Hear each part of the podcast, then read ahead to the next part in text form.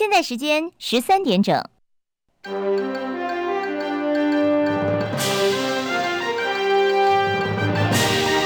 中国广播公司。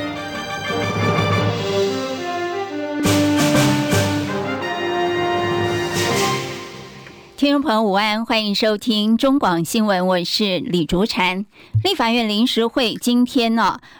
行使大法官人事同意权案投票，民进党立院党团发出了甲级动员令，以多数优势跨过57票的同意门槛，通过蔡彩珍等4个人担任大法官。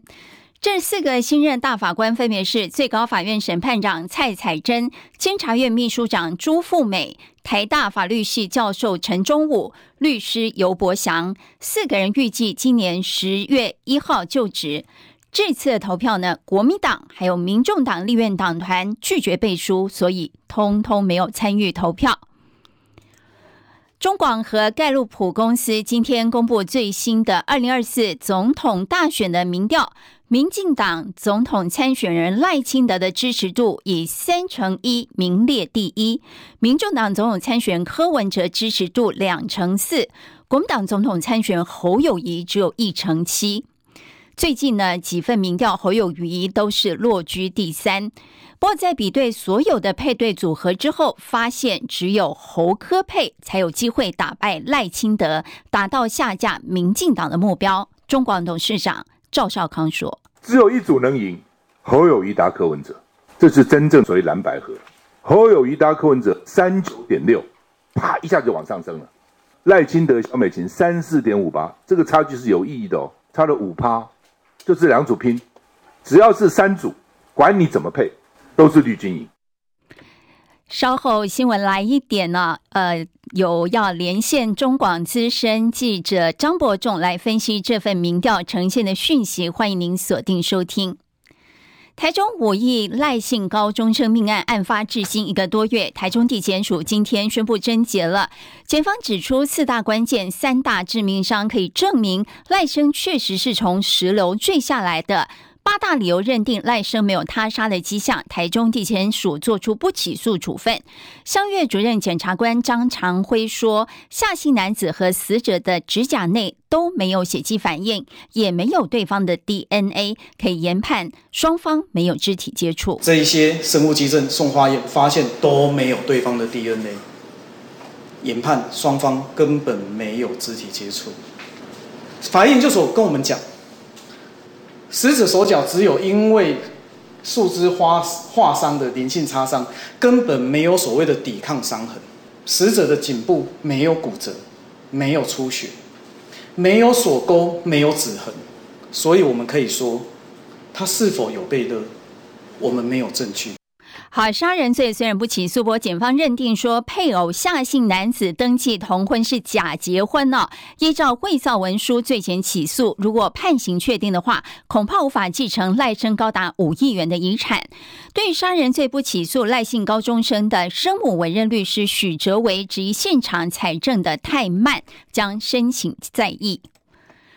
网红耀乐痛揭16岁被炎亚纶给硬上，而且呢被偷拍了性爱过程，影片惨遭外流。如果敢爆料的话，就会被黑道处理。今天中午，耀乐召开记者会，质疑5年前的性爱影片可能就是炎亚纶外流的。那我想在这边问炎亚纶先生，这5年里面，你到底调查到了哪些什么？调查到了哪些资料？请你进行说明。还是其实这个影片就是你这个拍摄者流出的呢？最后我想要说的是，这件事情不管怎么样，拍摄影片、拍摄未成年的私密影片等等，就是违法的，这是不变的。而就在耀乐召开记者会的同时，没想到炎亚纶突然出现在现场，站在耀乐面前鞠躬道歉，让耀乐当场崩溃，趴在桌上。我要在这边跟你慎重的再说一声对不起，让你承受你这个人生不应该承受的事情，真的很抱歉，对不起。那今天是你的记者会，我想你有很多事情要说，所以我就把时间留给你慢慢来说。如果之后还有什么问题的话，我会回应，或是你想要联络我都可以。炎亚纶离场后崩溃痛哭，绝对没有做任何强迫意愿的事。好，时间来到13:06，欢迎收听新闻来一点，我是中广主播李竹婵。首先来关心台股走势哦，美股在获利了结卖压下走跌，那么端午连假即将到来，台股也是开低的，测试10日线17127点的支撑，现在翻红了，上涨48点，来到17241点，成交值2613亿。而台积电呢，今天是呈现一个震荡小跌的格局，电投市场下跌 0.53 点 222.96 点，日经股价指数上涨254点 33,645 点，港股下跌386点 19,221 点，上证指数小跌12点 3,227 点，深圳成指呢下跌144点 11,161 点，欧元对美元 1.0916 美元，美元对日元汇率 141.80 日元，人民币对美元汇率 7.1910 对1美元，新台币对美元汇率的部分呢贬值7分，中午站收 30.96 兑换1美元，黄金价格每盎司 1935.55 美元。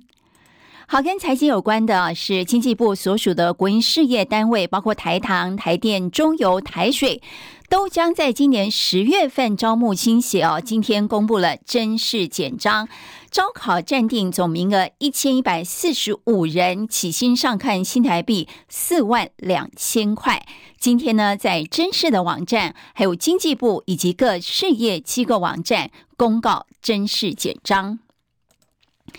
国际新闻焦点，美国国务卿布林肯19号结束访问大陆的行程，美国总拜登虽然表示肯定，说布林肯此行对美中关系的进展有帮助，不过拜登呢20号在加州一场募款参会中指出，习近平对今年2月份发生的间谍气球飞跃到美国本土一事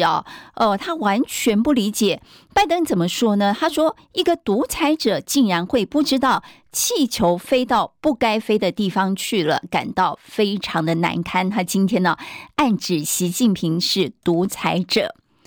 好，也和拜登有关的是拜登的儿子韩特和检方达成了认罪协议。根据法庭的文件呢，韩特将承认2项轻罪，并且以认罪协议的方式解决枪支重罪的指控。请听戚海伦报道。美国有线电视新闻网 CNN 报道，美国司法部周二在法庭文件中指出，总统拜登的儿子韩特将承认2项轻罪，并且和联邦检察官达成协议，以解决枪支重罪指控。白宫发表了简短声明，表示拜登夫妇爱他们的儿子，并且支持他重建生活。韩特现年53岁，曾经担任过律师。消息人士指出，作为认罪协议的一部分，司法部已经同意建议对2017和2018年2项未能及时缴税的罪名判处缓刑。韩特·拜登在2017年欠下了至少10万美元联邦税款，2018年也至少欠下10万美元。法官将对任何判决拥有最终决定权。英国广播公司 BBC 报道，经过5年调查，韩特预计承认吸毒时非法持有枪支。美国检方已经提交了文件，表明达成认罪协议，而协议条款很可能让韩特免于入狱。记者戚海伦报道。位于中美洲国家洪都拉斯首都德古西加巴大概西北方50公里的一个女子监狱当地时间20号发生了严重的暴动，至少造成41人死亡，另外有7个人受伤。这事情怎么发生了呢？因为2个敌对帮派成员在监狱里头爆发了斗殴，甚至呢有帮派成员开枪放火。报道说，从监狱呢冒出了黑烟，可以知道监狱内部有发生火灾。洪都拉斯警方说，大多数的死者是被烧死的，并有囚犯被枪击。暴动结束之后呢，警方在现场发现了好几把手枪，还有大批的利刃。波罗的海3小国之一的爱沙尼亚国会今天通过同性婚姻法案，最快将在2024年开始生效。爱沙尼亚成为波罗的海3小国当中第一个让同志婚姻合法化的国家。根据外电报道，爱沙尼亚国会是以55票赞成、34票反对的结果，通过了同性婚姻合法化法案。爱沙尼亚总理卡拉斯说，他为爱沙尼亚感到骄傲。时间来到13:11，今天新闻最前线要来关心总统大选民调了。今天呢，中广盖洛普公布了最新2024大选民调，民进党总统参选赖清德排名第一，民众党总统参选柯文哲排第二，国民党总统参选侯友宜还是落居第三。这份民调到底透露了什么讯息？国民党的胜利方程式是什么呢？好，这个新闻最前线，我们今天要连线访问中广资深记者张伯仲。伯仲午安。主持人好，各位听众朋友大家好。是，伯仲是不是先告诉我们，这一份民调侯友宜的支持度只有1%，我算了一下，落后赖清德大概是接近有14个百分点哦。是不是先请伯仲讲一下这个民调的具体调查数字呢？其实啊，根据这个盖洛普中心的执行长戴霞玲啊，他说明这次民调出炉的数据啊，陈述在刚刚前面主持人跟所有听众朋友介绍的，民进党总统参选人赖清德他是以31.89%的支持率独占鳌头啊，虽然看起来好像没有像以前这么高，好的接近40%这样，但是31.89%他已经足以领先民众党柯文哲大概24.62%，已经足领先了7个百分点。那么刚刚我们提到饱受党内分裂或者是这个幼儿园为要疑云困扰的国民党侯友宜呢，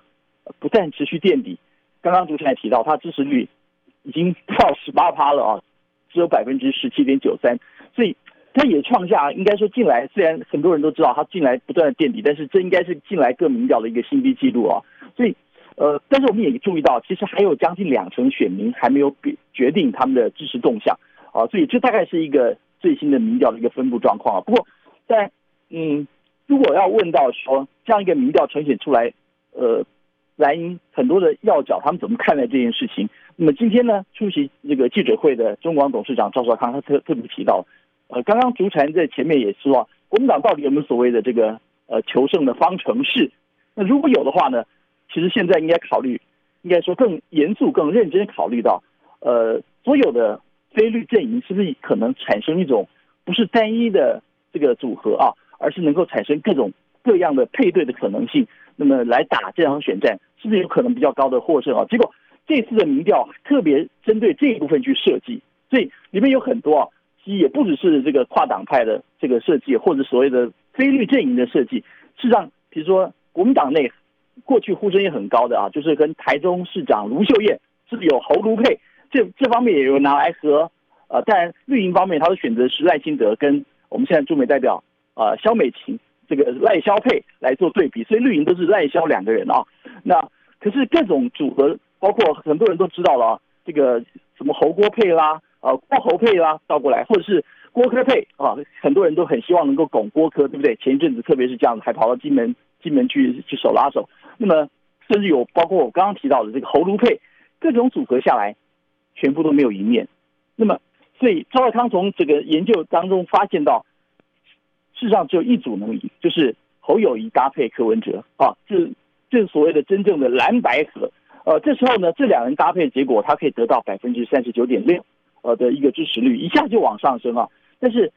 同时间萧美琴啊搭配赖清德的话，大概只能得到34.58%，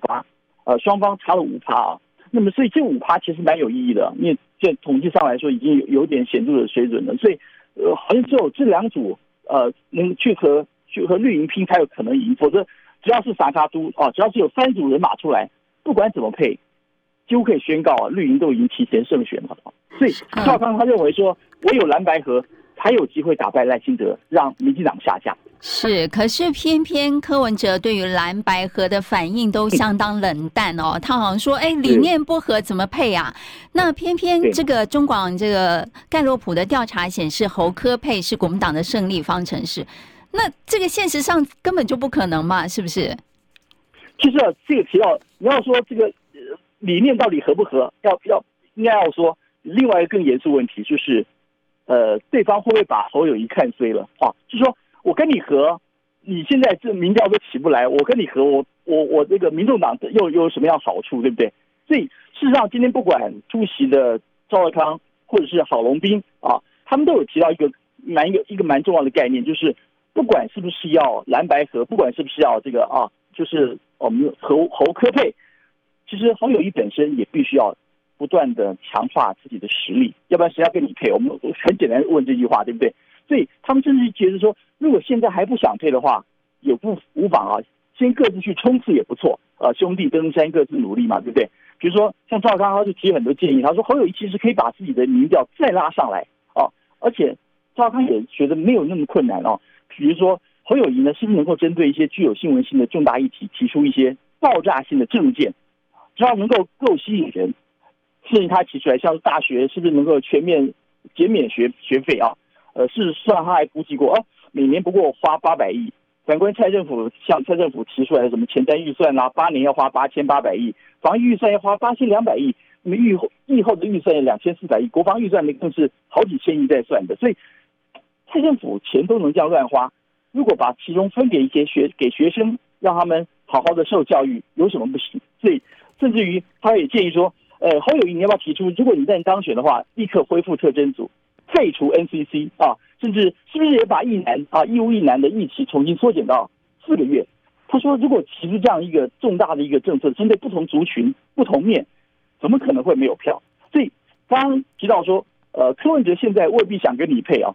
一方面，但你说理念同不同？事实上，你要说民众党理念是什么，其实很多人台湾的人民其实未必看得很清楚啦。坦白说啦，是实力够不够，这点比较重要啦，对不对？所以，只要能够针对这样的一个状况，把自己的实力能够抬到一定程度，未来双方在谈搭配的条件上应该会比较对等，这时候大概比较符合到能够谈到蓝白合啊，或者是这个不管是柯侯配或者是侯柯配，这时候可能再继续来考虑这个问题。剩下我们现在知道大概剩下6个多月，对不对？可能慢慢磨合还会有机会的。是，所以这个侯友宜本身的竞选力道可能要再加强，包括伯仲刚刚说的什么爆炸性的政见啦等等的哈，那有些议题啊，可能是要回答的比较明确一点啊，不然有时候会给人家那种答非所问的感觉哈。今天非常感谢中广资深记者张伯仲的分析，谢谢伯仲。再来关心其他新闻，也是侯友宜有关的新闻啦。新闻上，侯友宜前2天到台大去演讲，提到支持核2、核3研议，不过他这样的说法被行政院批评说是前后矛盾哦。对此呢，侯友宜今天再度回应了说，核废料问题不应该推给地方，中央的权责怎么会推给地方呢？地方只有一个想法而已，希望能够安全的核电要在新北市使用，那一定要把核废料核安做到好嘛。尤其核废料要摆在新北市，到底要摆多久？是暂时储存或是永久储存，总是要对外做一个说明嘛。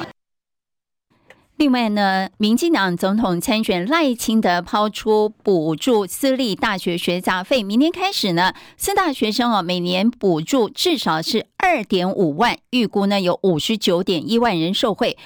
侯友宜也批评说，民进党执政8年都不做，最后1年才想到补贴，是怎么回事啊？那想想看啊，之前毕业的同学们现在还背负着学贷。这些要不要溯及既往？其实用这种大撒币的方式是不对的。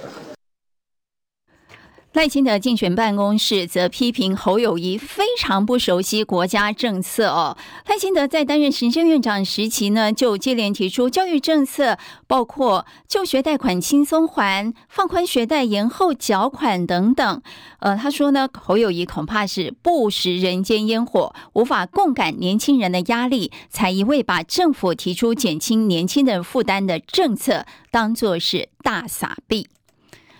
好，提到民进党呢，民进党有个基隆市立委参选人市议员张秉钧，疑似呢涉嫌诈领助理费，基隆检调单位昨天搜索他的服务处，并把他带回调查，朝违反贪污治罪条例罪嫌侦办。全案经过基隆地检署检方复讯之后，今天向法院申请羁押。张秉钧父亲、母亲同样列为被告，3个人都被声押了。初步了解哦，张秉钧和他的父亲张景煌涉嫌诈领每个月8万块钱的助理费。检调掌握相关事证之后呢，昨天是持搜索票展开搜索。张炳军今年4月底从民进党立委初选胜出，是不是会影响到提名呢？到目前为止还是未知数。好，另外呢，康友 KY 财报不实而且被掏空这个案子呢，前董事长黄文烈他不是潜逃海外被通缉吗？黄文烈5月下旬在曼谷被泰国警方给逮捕了。经调查确认啊，黄文烈在泰国没有涉及其他的案件，今天早上把他押解回台湾，预计呢下午3点45分会抵达桃园机场。刑事局说，61岁的康友制药前董事长黄文烈涉嫌以不实的财报、塑造营业的假象，诱骗台湾民众购买上市股票，非法吸金多达201亿元，上万股民投资可以说是血本无归。宜兰某补习班的负责人疑似提供学童管制药品利他能，卫福部食药署今天说，药品来源是同班同学剩余的用药，虽然没有管制药品不当流向，但非公医药还有科学上使用，恐怕违反毒品危害防治条例。好，一连串有关于性骚扰的新闻哦，我们稍早关心到的是有关于炎亚纶呢，他之前交往的一个对象呢，是被偷拍了性爱影片。今天他召开记者会，结果呢，炎亚纶突然现身鞠躬道歉，后来呢崩溃离场。今天另外一起性骚扰的疑云呢，是男星 NONO 被爆出来哦。上午呢，有一名指控者网红小红老师出面开记者会，指控被 NONO 意图不轨女生都跳出来了，她估计可能有近20个人受骚扰，甚至有人被性侵。有一些是幕后工作人员，然后电视台的工作人员，甚至有大学传播系去实习的妹妹，她那时候才可能16、17、18岁，我不晓得，就是大学的时候。所以我收到超级多的受害者的爆料，然后还有收到了2、3个是直接侵入式的，包含拖到市民大道的残障厕所里面，然后就直接无套中出，然后所以对很多的受害者心理影响是非常大。小红老师说，他说的句句属实，如果有不实指控的话，愿意接受法律的制裁，也欢迎本人提告。NONO 至今没有亲自回应，之前呢他是透过经纪人说没有印象，北检表示要被害人提告才会受理。好，另外一个涉及性骚扰疑云的是谁呢？是财经名嘴阮慕骅，昨天被电台前员工 L 女爆料说酒后乱性强吻摸胸，阮慕骅发声明驳斥指控。不过今天凌晨呢，又有一名女子揭露被阮慕骅讯息骚扰的经历，而 L 女呢也向媒体公开当年事发之后阮慕骅赔罪的讯息，证明自己并不是胡乱指控。对此呢，阮慕骅是发表了3点声明哦，强调这是莫须有的指控，呼吁 L 女依照法律途径寻求救济，同时呢，他也会保留法律追诉权。他说，整件事情已经交由律师代为回应处理，本人不再回复。好，稍早提到炎亚纶啊，炎亚纶他是被指控拍摄性爱影片引发热议。原本台东县政府邀请炎亚纶担任热气球嘉年华闭幕压轴，如今呢，因为他卷入 Me Too 风暴，县府决定换将。未来呢，这个压轴嘉宾由谁担当，将在讨论之后尽快公布。台北市在今年8月正式提出了私幼教育辅助差额补助方案啊，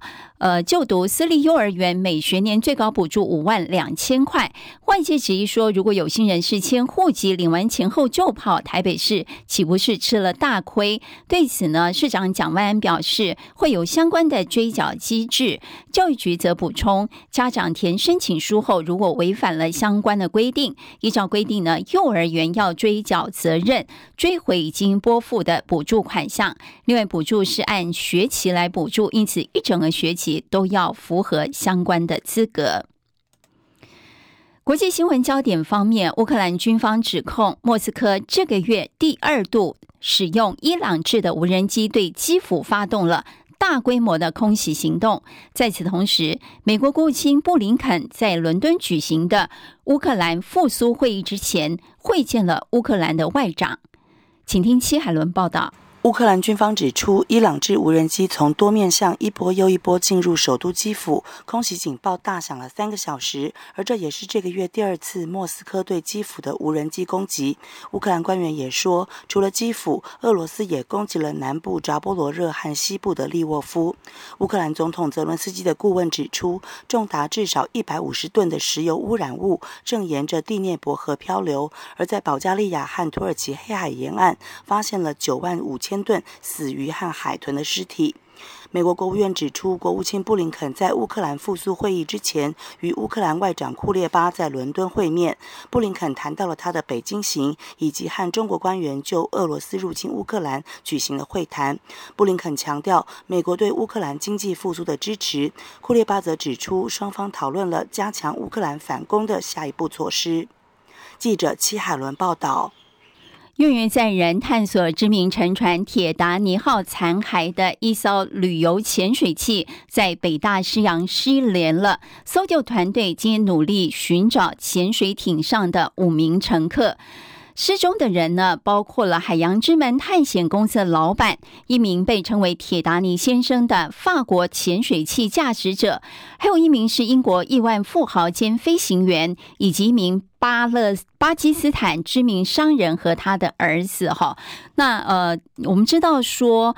他这个船上啊，潜水器内氧气的存量在早上的时候呢是还有40个小时，不过时间过了这么久哦，现在应该已经剩下30多个小时哦，所以这个时间在一分一秒的流逝当中哦，所以救援人员要加快速度了。